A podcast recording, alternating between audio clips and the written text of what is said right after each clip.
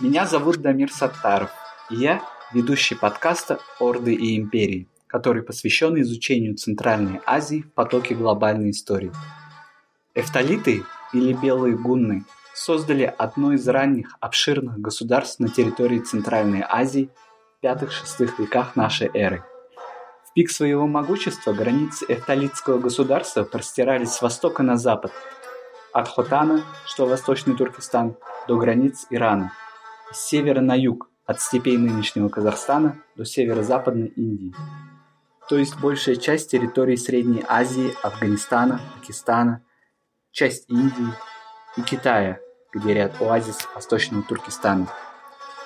Однако, как и другие тюркские империи того периода, государство эфталитов просуществовало недолго, уступив жесткой конкуренции другим племенам. В наследство эфталиты оставили огромные бамиянские статуи Будды в Афганистане, разрушенные талибами в 2001 году. А также потомками эфталитов могут считаться современные пуштуны, возможно, таджики и туркмены. Об эфталитах нам сегодня рассказывает туркменский историк Айдогды Курбанов. Здравствуйте, Айдогды. Здравствуйте, Дамир. Вокруг происхождения эфталитов строилось несколько версий: восточно-иранская, протомонгольская, гунская или тюркская и другие версии. Расскажите об этих версиях подробнее. Откуда и когда образовалось государство эфталитов? Откуда происходит название? Да, это очень хороший вопрос, но вначале я хотел бы вас немножко подправить. Вы сказали, что, возможно, эфталитов можно найти среди современных народов пуштунов, туркмен и таджиков, да? Дело в том, что мы можем сказать более-менее с уверенностью, что, возможно, эфталиты оставили след среди раджпутов больше всего. Раджпут – это народ, который живет на севере-западе Индии, как нам известно. Скорее всего, они являются непосредственно потомками эфталитов. Но и также, конечно, возможно, можно найти потомков эфталитов среди туркмен, если связать одно из самоназваний эфталитов Эбадала с племенем Абдал, которые живут среди туркмен. Ну а теперь, возвращаясь к вашему вопросу.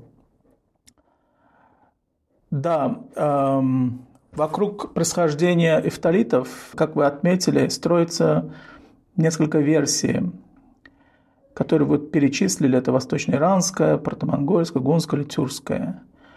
До сих пор ученым окончательно неизвестно о происхождении эфталитов. Это все очень запутано. Больше всего путаниц приносит то, что в этот момент происходит великое переселение народов, так называемое, которое началось с движения гуннов с Азии на территорию Европы. И когда они пришли в Европу, там провозгласили правителем Атилу. Это всю историю вы знаете, конечно. Но все-таки, когда в этот момент 4-5 века начинается вот это переселение, также на территории Центральной Азии появляются новые народы или, скажем, племена, это среди которых были не только эфталиты, но также из источников нам известно также, что это появились и кидариты, имеются также и алхоны, и также и хиониты. Теперь большой вопрос, кем являются эти народы? Являются ли они близкородственными или они являются все-таки разным по происхождению? В свете последних данных можем сказать, что, скорее всего, эти народы были близкородственные, и возможно, что эфталиты являются одним из племен, которые входили в эту конфедерацию этих пришедших номадов на территории Центральной Азии. И в ходе каких-то внутренних столкновений, возможно, в этой схватке одержали на короткое время эфталиты, которые сумели образовать свое государство. Государство эфталитов образовалось в V веке и где-то третьей четверти VI века оно было разгромлено. Вы спросили, откуда происходит название эфталитов? Название эфталитов происходит, которое мы в данный момент используем в научной литературе. Эфталиты – это с греческого, потому что в византийских источниках они назывались или белые гунны, или эфталиты. Вот это самоназвание в Торету, скорее всего, было «эбодало». Это название мы встречаем в бактрийских надписях из архива правителя Роб, который был найден на севере Афганистана и был переведен и проанализирован известным ученым Николасом Уильямсом из Лондона. Скорее всего, я сам тоже придерживаюсь версии, что самоназвание было «эбодало», и «эбодало», и «эфталит» — это как бы искаженное от «эбодало». Вот, надеюсь, я ответил на ваш вопрос. Как вы уже упомянули, перекочевка эфталитов в Центральную Азию стала результатом массовой волны кочевых миграций IV века, великого вторжения, вызванного изменением климата и засухой пастбищ в Алтае. Вы не могли бы поподробнее рассказать об этом процессе? Как проходила эта миграция? Конкурировали ли вновь прибывшие тюркские племена за ресурсы региона? И насколько жесткой была эта борьба? Да, как вы отметили, эта миграция происходила в IV веке, но начало было в IV веке, а потом она даже продолжалась и в V веке. Как это происходила миграция? Если брать конкретно эфталитов, то в китайских источниках отмечается, что они вначале жили на территории севернее Великой Китайской стены, то есть на территории приблизительно современной Монголии. Потом также китайские источники отмечают, что вот эфталиты перекочевали из этого региона через Алтай на территорию Центральной Азии или Средней Азии, если брать более узко и более такое вот уже старое наименование нашего региона, то они, согласно китайским источникам, пришли с северной части, севернее, чем Великая Китайская стена. Насколько жесткой была эта борьба, сложно сказать. Одни из первых были, это, конечно, кидариты. Они даже начали чеканить свои монеты, но это в основном было подражание монетам кушанов. И в дальнейшем кидариты вступили в схватку с сасанидами. О сасанидах мы и знаем, что это было одно из иранских династий, которые образовали в начале III века огромную империю, и которая просуществовала свыше 400 лет и была уничтожена арабами, которые пришли в середине VII века. Так вот, в ходе борьбы кидариты уступили сасанидам и вынуждены были уйти на территорию Афганистана и далее уже на территорию Индии. Все это происходило где-то ориентировочно в середине, во второй половине V века. И вот тут вопрос. По некоторым данным, возможно, что даже эфталиты помогали сасанидам в этой борьбе против кидаритов, но конкретно данных у нас нету. Но, скорее всего, после того, как кидариты были разгромлены, когда они ушли, на это место пришли уже эфталиты. Тут возникает вопрос, а кто же тогда хиониты? Про них рассказывает Аммиан Марцеллин, это римский историк, который говорит о том, что Шапур II пришлось вступить в борьбу с хионитами в IV веке. Но, скорее всего, что интересно, о хионитах у нас нет, кроме вот данных Аммиана Марцеллина, у нас нет больше никаких данных, мы не имеем монет хионитов. При том, что у нас имеются монеты кидаритов, эфталитов или, скажем, алхонов, которые тоже, возможно, относятся к конфедерации племен. Скорее всего, хиониты были в какой-то степени объединены с эфталитами. И когда они вот получается так, что ушли кидариты, пришли эфталиты или хиониты. Согласно недавним исследованиям, оплотом эфталитов всегда был Тохаристан на северных склонах Гиндукуша, на территории современного Южного Узбекистана и Северного Афганистана. Их столица, вероятно, находилась в Кундузе. Как эфталитам удалось охватить такую обширную территорию? Да, конечно, Тохаристан – это так известная нам Бактрия, которая позже начала называться Бактрия Тохаристана, а потом уже с IV века ориентировочно начал использоваться местное наименование Бактрия Тохаристан. Так вот, помимо, как вы отметили, современного Южного Узбекистана, Северного Афганистана, в состав исторического Тохаристана также входил, правда, небольшая территория, также и восток Туркменистана. Это вот такая небольшая ремарка. Насчет столицы.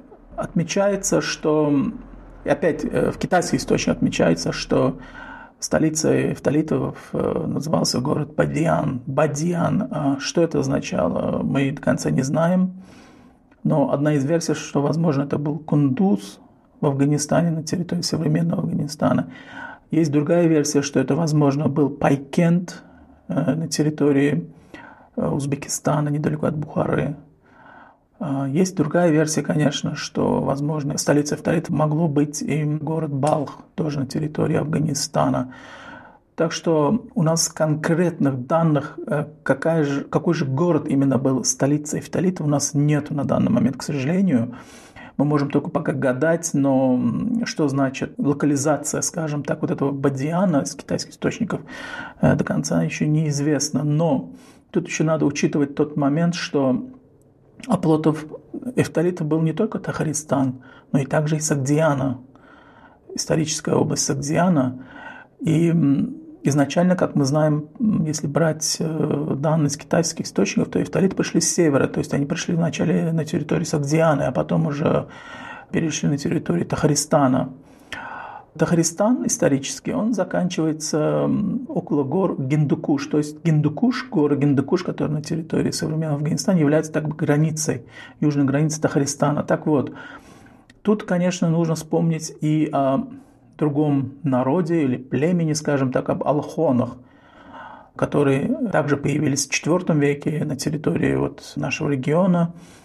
И, которые я упомянул, эти горы Гиндукуш, они являлись границей территории государства эфталитов и также, скажем так, территории государства алхонов.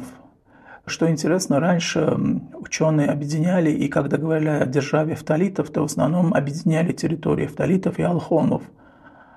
Но последние данные, конечно, говорят о том, что, скорее всего, алхоны были, возможно, и родственны эфталитам, но при этом у них было свое государство, которое находилось южнее Гиндукуша. Иногда, конечно, и территория севернее Гиндукуша входила в их состав. Это тоже есть такие данные. Но когда мы говорим о эфталитах, то не только Тахаристан, но и также надо помнить о Согдиане. Ну и, конечно же, после поражения сасанидского шахиншаха Пероза в 484 году, когда он погиб в битве против эфталитов, эфталиты, конечно, расширили гораздо больше территорию. И туда вошла также и часть Туркменистана также. И, в частности, известно, что некоторое время город Мерв, известный Мерв, он контролировался эфталитами. Так что, отвечая на ваш вопрос, более, так скажем так, короче, Тахаристан был, конечно, одной из территорий, которая входила в состав эфталитов, но, конечно, это была не основная их территория. Туда входили и другие территории. Каково было военно-политические взаимоотношения эфталитского государства с другими раннесредневековыми государствами Востока? И в каком состоянии находились соседи эфталитов в тот период, а именно Иран, Китай и Индия? Конечно, можем сказать, что в некоторой степени эфталитам очень повезло с временем, так как именно в этот момент Китай находился не в лучшей форме, а династия Гупта на территории Индии была на закате и была ослаблена всякими внутренними раздорами. Но при этом, конечно, нужно отметить, что Иран в это время, он наоборот набирал силу, но Иран проводил много походов не на восток, а больше, конечно, на западе, когда они воевали вначале с Римской империей, а позже уже с Византийской империей. Так что момент для подчинения большой территории для эфталита был идеальным. Относительно военно-политических взаимоотношений, как я уже упомянул, скорее всего, взаимоотношения были периоды мира и торговых отношений, но и также были периоды военных столкновений. Как я уже отметил, скорее всего, эфталиты вначале, возможно, помогли сасанидам в борьбе против кидаритов. То есть это было как бы союзнические отношения. Также мы знаем, что римский ученый, который упомянул историка Амьяна Марцеллина, он рассказывает о том, что когда Шапуру II пришлось воевать против римлян на территории современной Турции, то есть во время осады города Амида, это современный Диарбакыр на территории Турции, то в войске сасанидов принимали участие также и хиониты. во главе с своим предводителем Грумбатом, и в одной из атак на этот город погиб сын Грумбата. И там описывается, как они его оплакивали, как они провожали его на тот свет.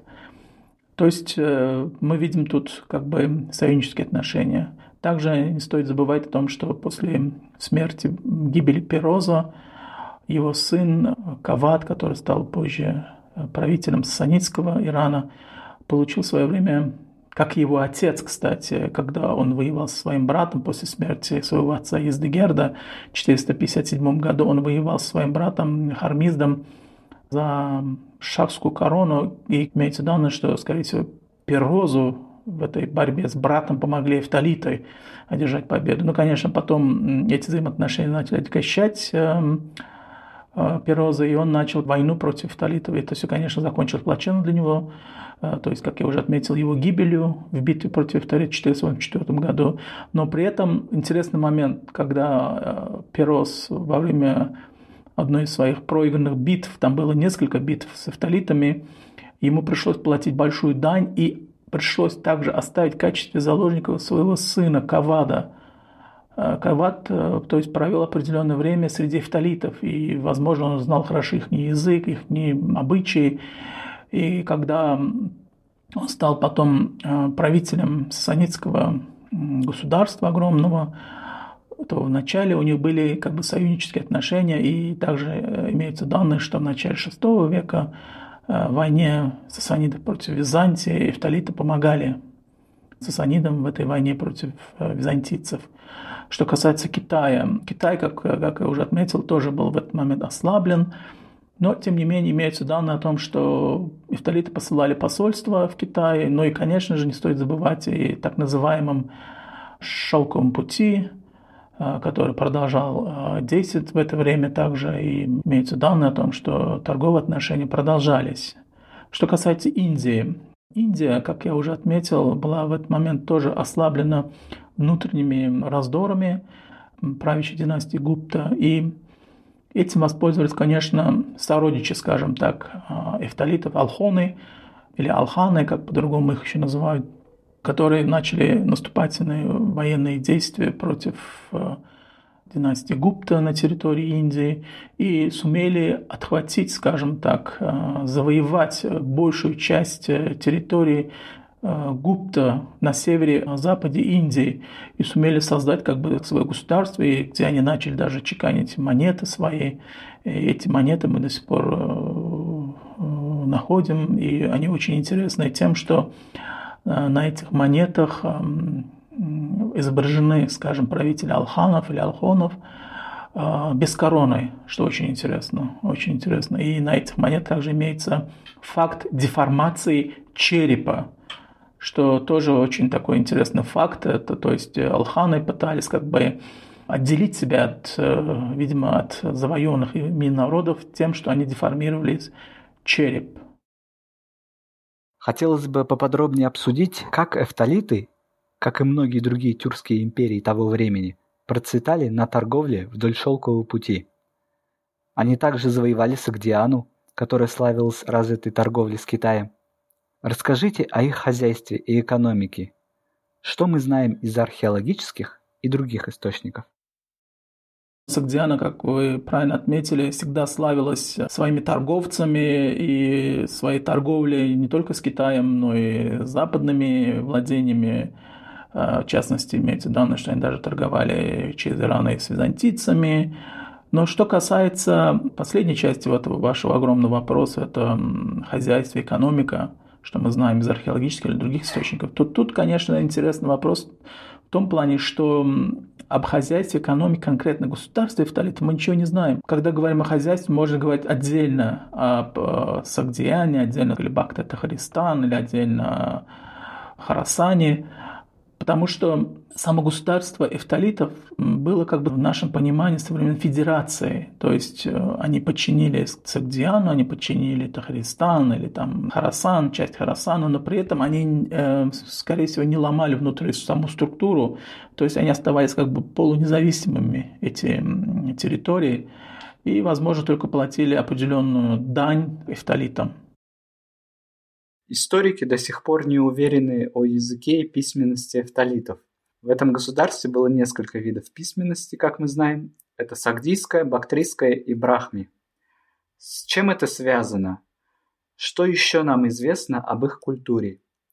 И были ли они больше христианами или буддистами?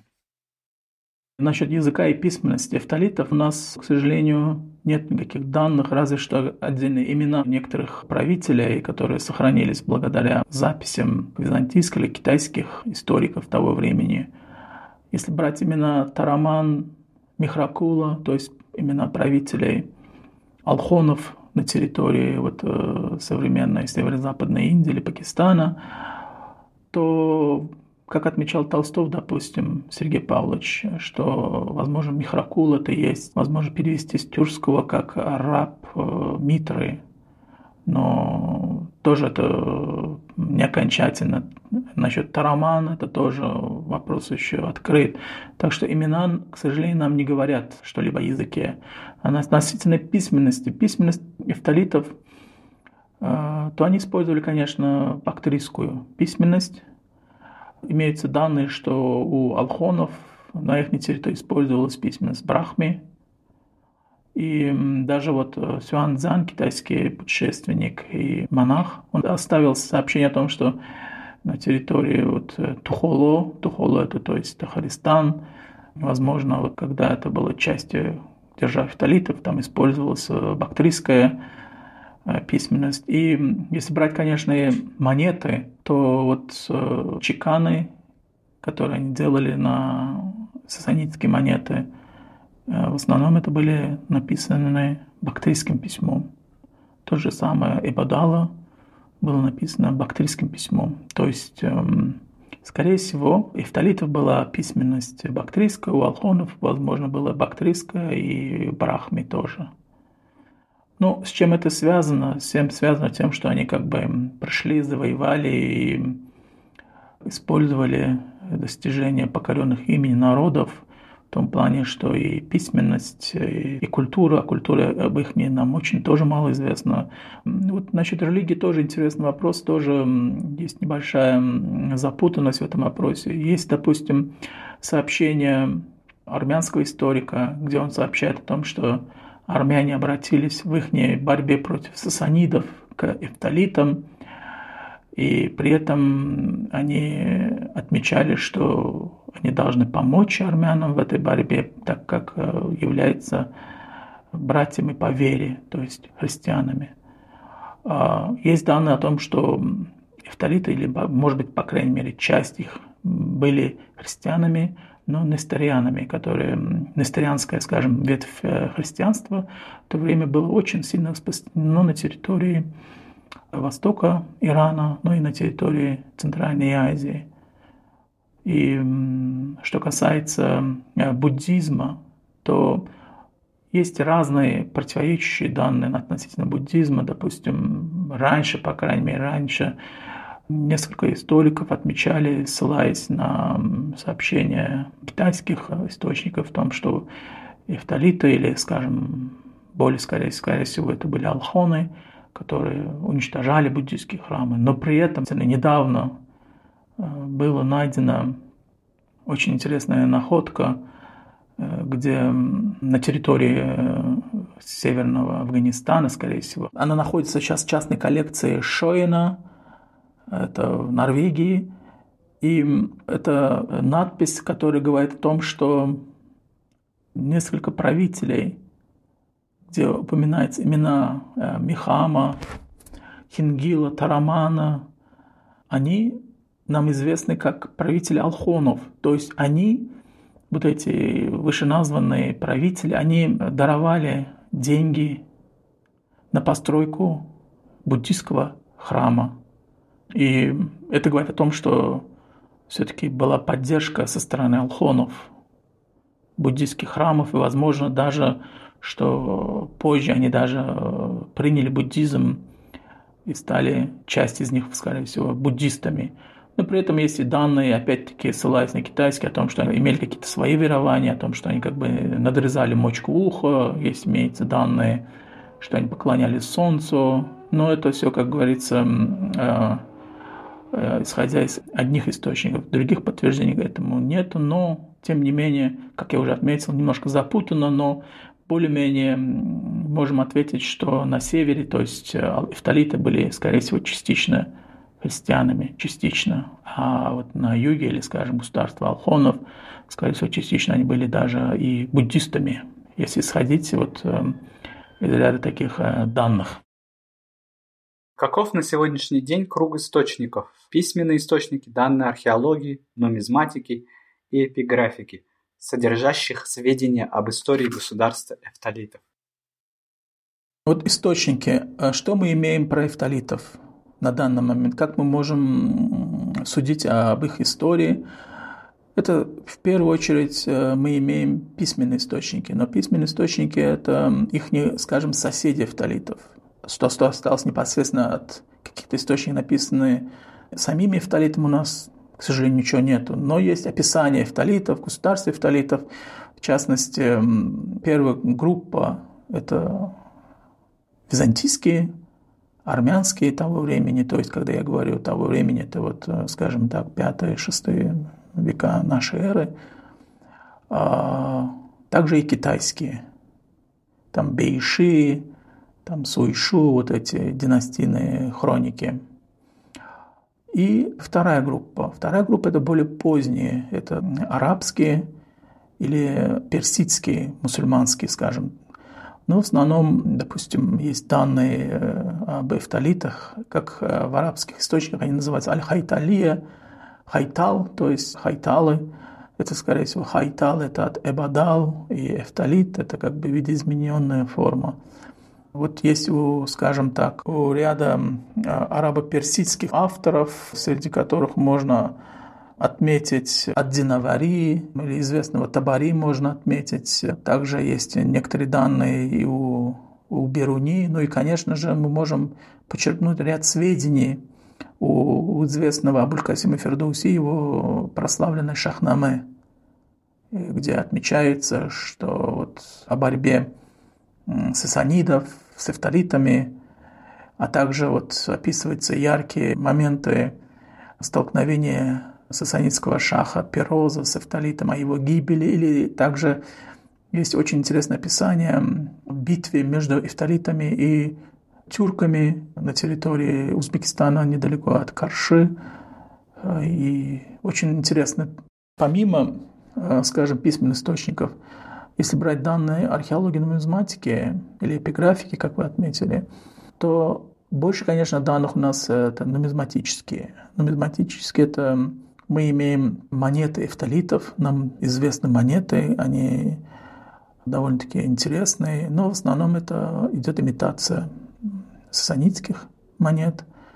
Они просто брали, допустим, монеты того же Пероза и делали надчеканы на них. И также о том, что, скорее всего, процесс создания дизайна своих монет начался, но дальнейшие исторические события как бы остановили, скажем так, этот процесс с приходом туда новых сил, это вот воинов зарождающего арабского халифата. А что касается археологических данных, то, к сожалению, археологических данных у нас фактически очень мало. Что-то конкретно, какие-то памятники связать с эфталитом очень сложно, но можно отметить, что просто сделать такой список, как я это сделал в своей книге, изданном в 2013 году.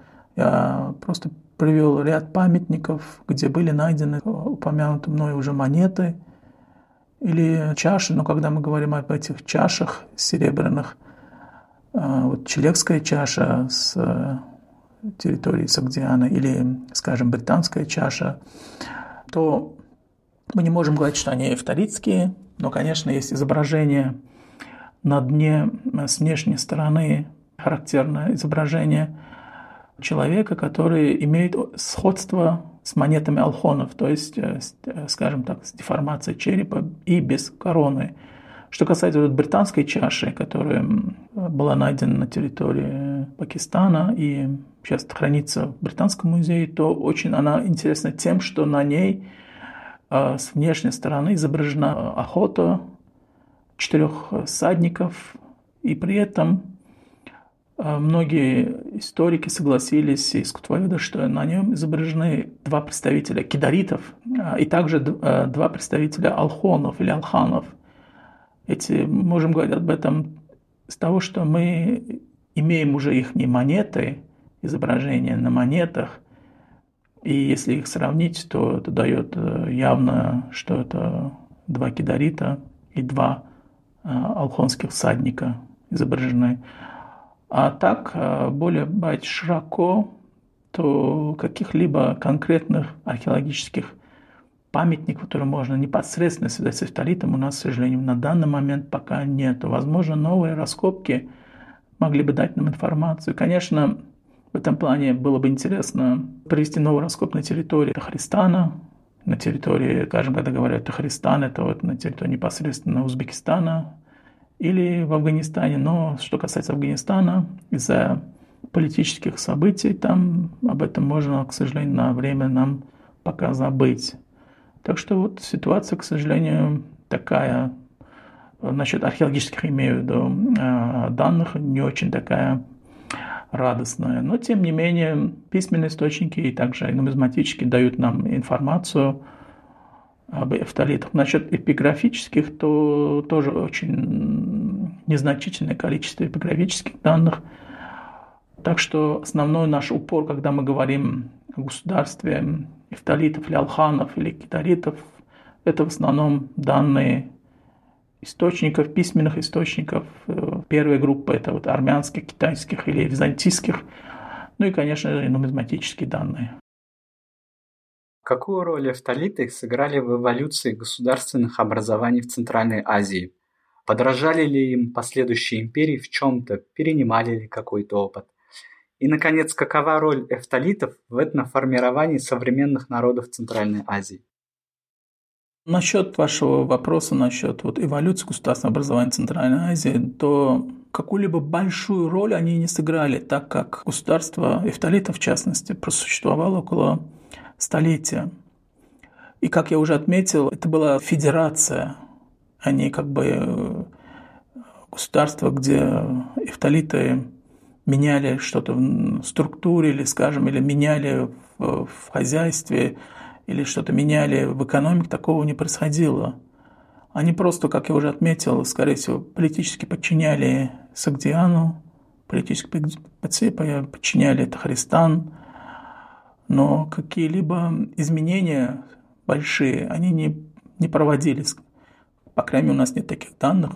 Насчет последующих империй, чем-то они перенимали какой-либо опыт. Ну, как эфталиты, если брать как государство намадов, то они более-менее все имеют схожесть. Так что о том, что как говорится, о том, что какой-то опыт они перенимали, мы не можем сказать. А вот насчет роли эфталитов в этноформировании современных народов Центральной Азии, то возможно, я подчеркиваю, возможно, что эфталиты сыграли большую роль в этногенезе, скажем так, племени Дуррани.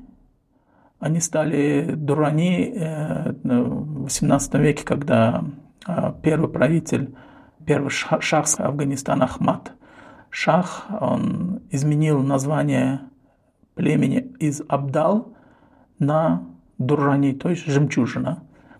До сих пор вот это племя Дуррани существует среди пуштунов. И почему считается, что они сыграли какую-то роль это из наименования вот этого племени Дуррани, это вот исконное наименование было Абдал. Но Абдал, как мы знаем, Эбадал, это было самоназвание эфталитов. Если, конечно, не брать в расчет, что, возможно, Абдал это связано с какими-то религиозными значениями мусульманскими, то, скорее всего, братья все территории проживания племени Абдал, нынешней Дуррани, и проследить историю, то, конечно, на этой территории в V-VI веках, VII веках, возможно, тоже существовало определенное... Там жили эфталиты, и они, возможно, сыграли какую-то роль. И сохранилось название Абдал, ихнее самоназвание Абадал. Ну и, конечно, еще другой момент, это вот известные нам на севере-западе, как я уже отмечал, раджпуты.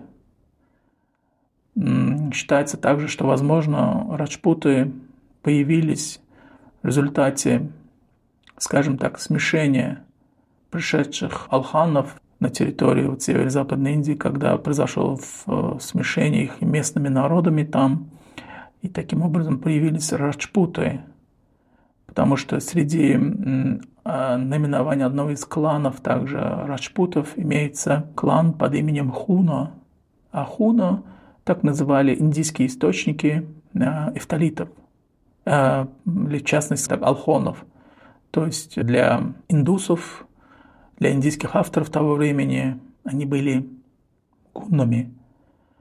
И если подытожить как бы вот мой такой, скажем, небольшой рассказ о государстве эфталитов и непосредственно о эфталитах, то известный австрийский нумизмат Гёбель, он, когда он подготовил и опубликовал свою книгу об монетах эфталитов, или более широко он их назвал иранскими гуннами. То есть он считал, что, возможно, они были гуннами, но так как, чтобы отделить их от других гуннов, он назвал их иранскими. И если брать, вот, допустим, индийский источник, где называется хуна, то, скорее всего, эфталиты или кидариты те же самые. Кстати, вот кидариты произошли, сочетаются от названия правителя Кидары. Отсюда и как бы кидариты. А как они были на самом деле, как их назывались, как бы тоже еще мы не знаем, каких-либо данных у нас нету. Или если брать название хионит, то это как бы откликается схоже также и с гунами. Скорее всего, что если брать, опять вспомнить вот описание происхождения эфталитов, откуда они пришли, из китайских источников, скорее всего, они были непосредственно связаны вначале с гунами. Они участвовали в этом великом переселении, и, возможно, они вот в IV веке, вот это одна из, скажем, волн переселения народов, она, если часть пошла в территорию Европы, то часть как бы ушла на территорию Средней Азии, и отсюда появились и эфталиты, хиониты, алхоны, кидариты. И, скорее всего, как я отметил, это были близкородственными народами, которые как бы пришли с одной волной. И в последующем, в ходе каких-то боевых столкновений, они сумели подчинить огромную территорию. Огромную территорию, как вы уже отметили выше, это была огромная территория, куда включала состав в себя современной территории Казахстана, частично Узбекистан, Таджикистан, Туркменистан, Афганистан и Пакистан, и даже часть современной Индии, и часть Восточного Туркестана, это вот нынешняя, вот, которая относится к Китайской Народной Республике. То есть, как мы видим, это была огромная империя, но, к сожалению, эта империя, как я уже отметил, им повезло появиться в удачное время, но и также им также не повезло в том плане, что в VI веке появилась другая сила. Это вот тюркский каганат, или первый тюркский каганат. И один из правителей, вот, Истеми, он начал свой поход на территорию нынешней Средней Азии, Центральной Азии, и в ходе битвы около Карши, которая, по одним данным, произошла в 563 году, по другим 65-м, 565-м или 567-м. Между 563-м и 567-м произошла вот эта битва, которая, как я уже отметил, описывалась у Фердоуси, которая длилась там несколько дней, если не ошибаюсь, 8 дней. И войска эфталитов были разгромлены, и предводитель эфталитов Гатфар погиб, и они были вынуждены отступить из территории Согдианы на юг, где их тоже в этот момент окрепший сасанидский Иран под предводительством Хосрова I Ануширвана тоже нанесло, возможно, некоторые военные удары по эфталитам, и после этого государство эфталитов прекратило существовать, и частично они, видимо, возможно, были ассимилированы даже, может быть, даже сохранились, так как, опять-таки, у арабских источников отмечается, что когда арабы пришли на территорию Средней Азии, то иногда некоторые местные народы или племена, у них называются то ли турками, то ли хайталами, то есть эфталитами. И даже предводитель Низак Тархан, который воевал против арабов, в одном месте он отмечается, что он был тюрком, а в другом месте отмечается, что он был хайталом, то есть эфталитом.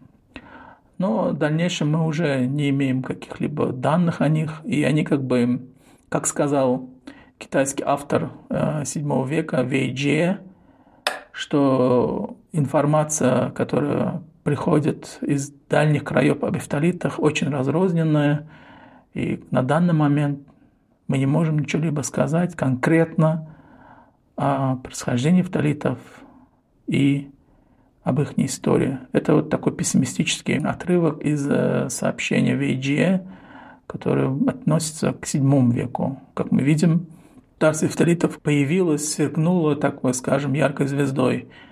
И из-за того, что политическая обстановка изменилась с приходом тюрков, они были разгромлены, то есть они были зажаты между тюркским каганатом на севере и сасанидским, который укрепился как раз в этот момент, стал сильным сасанидским Ираном под предводительством Хасурована Ширвана, и они не выдержали этого натиска с двух сторон и были разгромлены, уничтожены и в дальнейшем просто растворились среди других народов, как уже отметил, возможно, и туркмен, и таджиков, и пуштунов, и раджпутов. Спасибо вам большое за интересную беседу. С нами был туркменский историк Айдогды Курбанов. Слушайте все эпизоды нашего подкаста на подкастинговых платформах Google Подкасты, Spotify, Amazon, Яндекс.Музыка и другие. На сайте Каан мы также размещаем текстовой транскрипт каждого эпизода и полезные ссылки на отчеты, доклады, книги и биографии наших спикеров. Спасибо за внимание.